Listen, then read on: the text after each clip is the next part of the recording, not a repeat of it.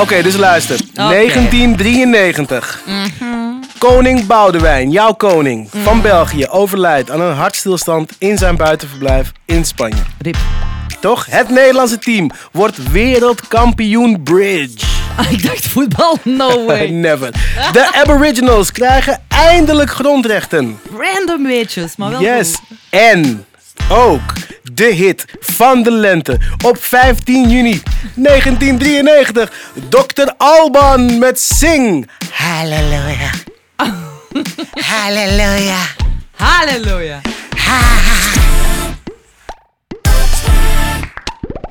Kun jij je Dr. Alban nog herinneren? Ja.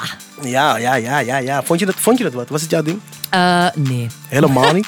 Nee, maar volgens mij zijn dat van die nummers die als ik ze nu zou horen, dat ik die dan wel apprecieer. Maar eigenlijk, nee, het is nooit zo mijn ding. Nee, snap ik wel. Ik weet nog de videoclip en ik dacht, hè? Hoezo heet hij Dr. Alban? Wat is dat? Hij droeg ook een soort van een gekke doktersoutfit. Dus ik dacht, wat is dat voor gekke gimmick? En ik, op een of andere manier had ik gewoon niet... ik had zelf niet het idee dat een donkere guy dokter zou kunnen zijn. Dus ik had zoiets van, ja, dat is vast niet waar. Ja, helemaal getemd in mijn hoofd. Ja, zeker. Blijkt dus... Dr. Alban is ook wel echt een dokter. Woehoe! Nee. Ja, wist je dat? Nee, dat wist ik niet. Ik dacht dat dat zoiets was zoals Dr. Dre, Dr. Oetker. Nee. Dit is geen leugenaar. Dit is een eerlijke man. En nu ga ik jou vragen, en wat voor dokter is hij dan? Wat voor dokter is hij dan? Ja, dat vraag ik aan jou. Het is een quiz, Ella. Het is een quiz. Vragen aan jou. Hij is gynaecoloog.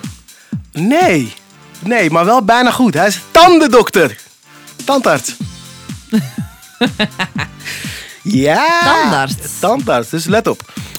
Ik heb dat nooit goed gesnapt, tandartsen. Nee, je gaat ook nooit. Nee, jawel, ik heb echt heel goede... ja, ik heb hele goede tandartsen. Mijn tanden zijn echt super. Nee, maar ik vind dat zoiets vies, eigenlijk. Ik vind dat heel raar dat je opgroeit en denkt van... Ik wil heel de dag in mensen hun opengesperde bek peuteren. Ik kan me voorstellen dat het bij Alban, onze dokter, misschien een beetje anders is gelopen, want zijn vader was dus ook al tandarts. Tandarts. Dus zijn vader was ook al tandarts. En ze komen uit Nigeria, maar zijn vader werkte op de ambassade in Zweden.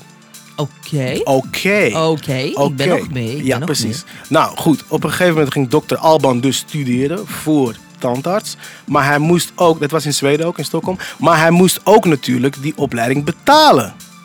Want dat is duur. En wat deed hij in zijn vrije tijd? DJ'en. Dus hij was de DJ in Stockholm. En hij viel natuurlijk best wel op. Ik denk ook wel omdat hij gewoon een donkere guy was. Maar ook omdat hij, los van gewoon nummertjes draaide, ook gewoon meerapte en meezong. En weet je wel, een soort van danste. En dat werd wel genoticed. Mensen zagen dat. Dat viel op.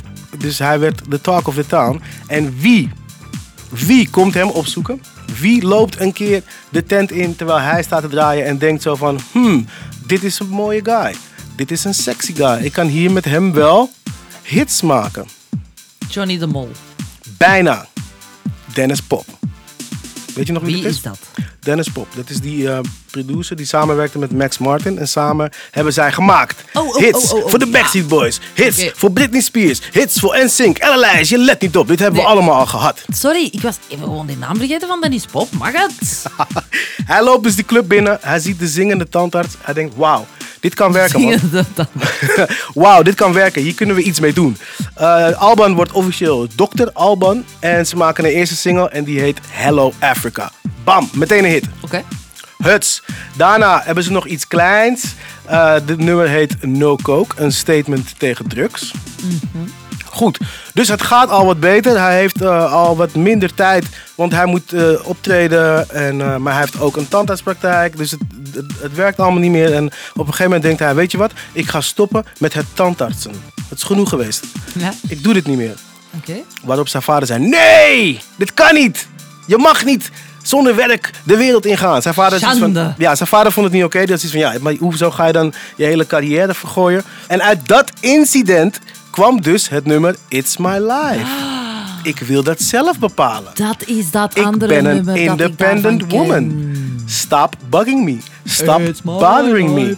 Stop fighting me. It's my life. Met de beats van Dennis Pop. Het wordt een motherfucking wereldhit. Ja, dat is wel goed, hè? It's my life. Behalve in Frankrijk. Want? Daar loopt het niet zo. Totdat... Ja, dit gaat alle kanten op. Ja. Totdat het nummer wordt gebruikt in een tamponreclame. Money! Bam! Mega hit. Oké. Okay. Hé, gynaecoloog. Ja, oké. Okay. Hey, wauw, je hebt dus toch bijna gelijk. Ja, ik wil toch altijd wel nog een puntje. Ja, je hebt dus toch gelijk. Sprokkelen. Ja, nee, het zijn heel veel juicy verhalen over Dr. Alban. Ik vind het heel sick. Ik las het in het No Limit boek over de Eurodance klassiekers. Mm-hmm. Het boek van Colin en Kevin Krohn, The Two Brothers. Ja. En zij schrijven dus ook dat Dr. Alban in de jaren 90 ook nog eens een hele speciale vriend maakt... in Zuid-Afrika. Ik heb het over... Toch niet. Nelson Mandela. Nee. Je durft het niet te zeggen, hè? Ja, je dacht, dat kan vast niet. Ja, zo epic people van Zuid-Afrika, dan ben je wel redelijk snel bij Nelson Mandela. Ja, precies, inderdaad. Nou, bam. Hij was dus in Johannesburg en er gebeurde iets. Er was een soort van incident met de politie, een witte politieagent. De politie. Ik weet niet precies wat er is gebeurd, maar het was wel groot genoeg om in het nieuws te komen.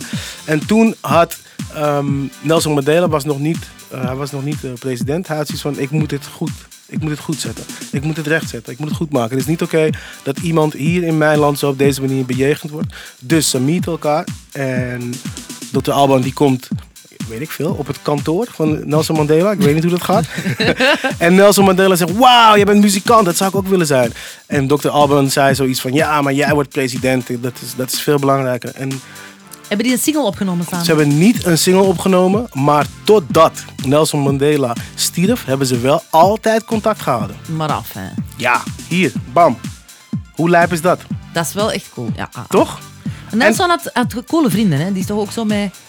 Allee, was toch goed bevriend met Naomi en zo, Naomi Campbell. Oh, wauw. Coole mensen. Ja. Vast ook met Econ. Ja. En dan, 1993, de bevestigende single. Blije, dansende mensen. Het is een nummer wat altijd dan op bruiloft en zo gedraaid wordt. Sing Hallelujah, Dr. Alban. Dat is zijn grootste hit. Boom, boom, boom. Ah, ja. Ja, snap je? Ja. Die lijpe piano, mensen die zingen en in de handen klappen. Het was zijn grootste hit. Het was een grootste hit. En als je hem daarna vraagt, best wel tof wat hij zegt. Hij zei: dingen veranderen. Ik heb er geen moeite mee. Alles wat warm is, wordt ooit koud. Als je dat niet weet, ben je een idioot. Maar zeg. Ja, hij heeft gewoon een soort van... Shakespeare. Precies. Hij heeft gewoon even zijn shine gepakt. Op een gegeven moment, je kunt niet altijd minister-president zijn. Dus je bekendheid is tanende op een gegeven moment. En dat maakt hem niks uit. En dan vraag jij je natuurlijk af, maar is hij nu nog steeds weer... tandarts? Nee. Nee. Geld zat. Vraag me daar niet af. Oh snap. Popspraak, de podcast. Check ons. Volg de playlist. Laat misschien even een soort van leuke reactie achter. Al die dingen die je de hele tijd hoort, maar steeds niet doet. Daarom blijf ik het vragen. Tot morgen. Tot morgen.